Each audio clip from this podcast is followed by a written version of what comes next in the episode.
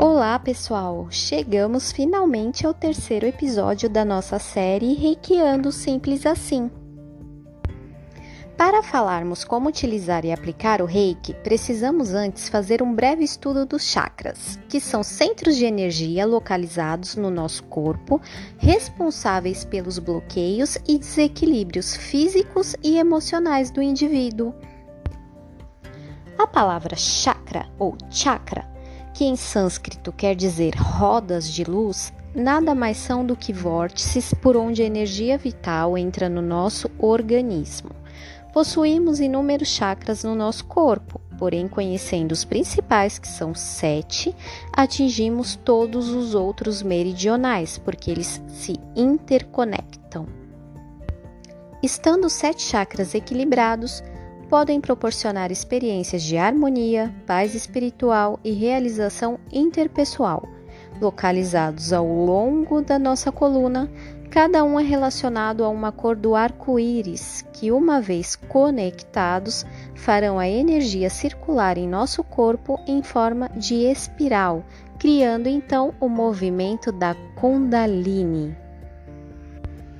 Começando pelo nosso primeiro chakra, que é o básico, que quer dizer Muladhara, eu sou, localizado na região da base da coluna, de cor vermelha, trata das questões financeiras, estimula a sobrevivência, a compreensão entre o ter e ser.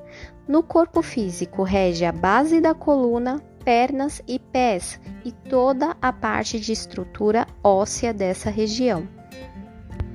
O nosso segundo chakra é o umbilical ou sacro, Swaradhisthana, que quer dizer eu sinto, localizado na região umbilical do indivíduo e na cor laranja. Rege toda a parte íntima e sexual, bexiga, rins, aparelho reprodutor, bem como as questões de autoestima e criatividade. Nosso terceiro chakra é o plexo solar ou esplênico, Manipura, que quer dizer eu faço, localizado na boca do estômago e na cor amarela. Trata das situações as quais não conseguimos digerir. É a morada do nosso ego.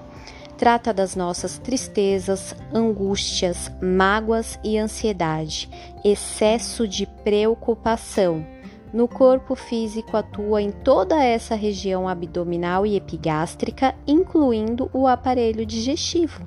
E daí surgem as gastrites, refluxo, esofagites, hérnias de hiato, por conta das questões emocionais, as quais não conseguimos digerir. Chakra cardíaco. Anahata, que quer dizer eu amo localizado no centro do tórax, na cor verde. Atua na região do coração e pulmões.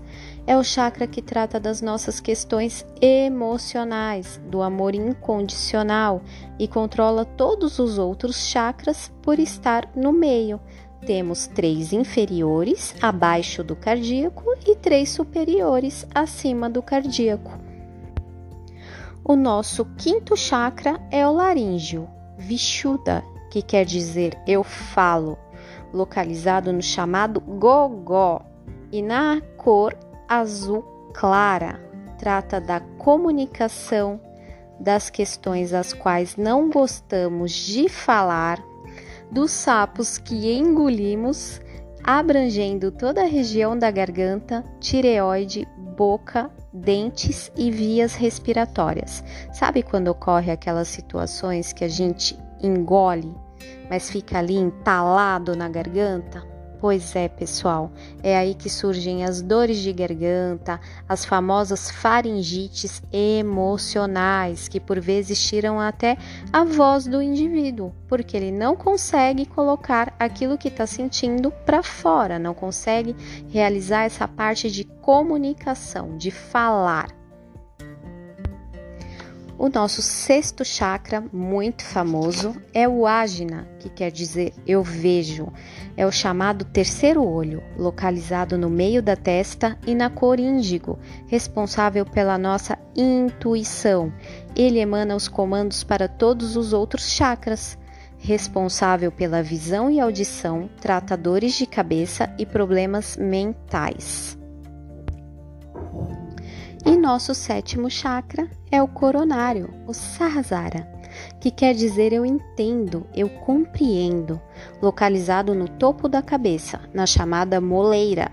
Tem a cor violeta, refletindo ao mesmo tempo o branco fluorescente com as sete cores do arco-íris, assim como visualizamos em um cristal.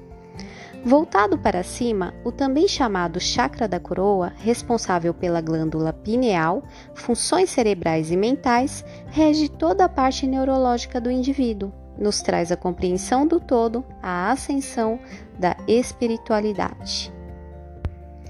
Encerramos assim, pessoal, o nosso terceiro episódio com um breve estudo dos chakras. Por que, que é tão importante conhecer os chakras, a sua localização e visualizar as suas cores? Porque vamos realizar a aplicação de reiki em cada chakra, do primeiro ao sétimo, iniciando de baixo para cima, ou do sétimo ao primeiro, de cima para baixo como você se sentir mais à vontade, conforme a sua intuição.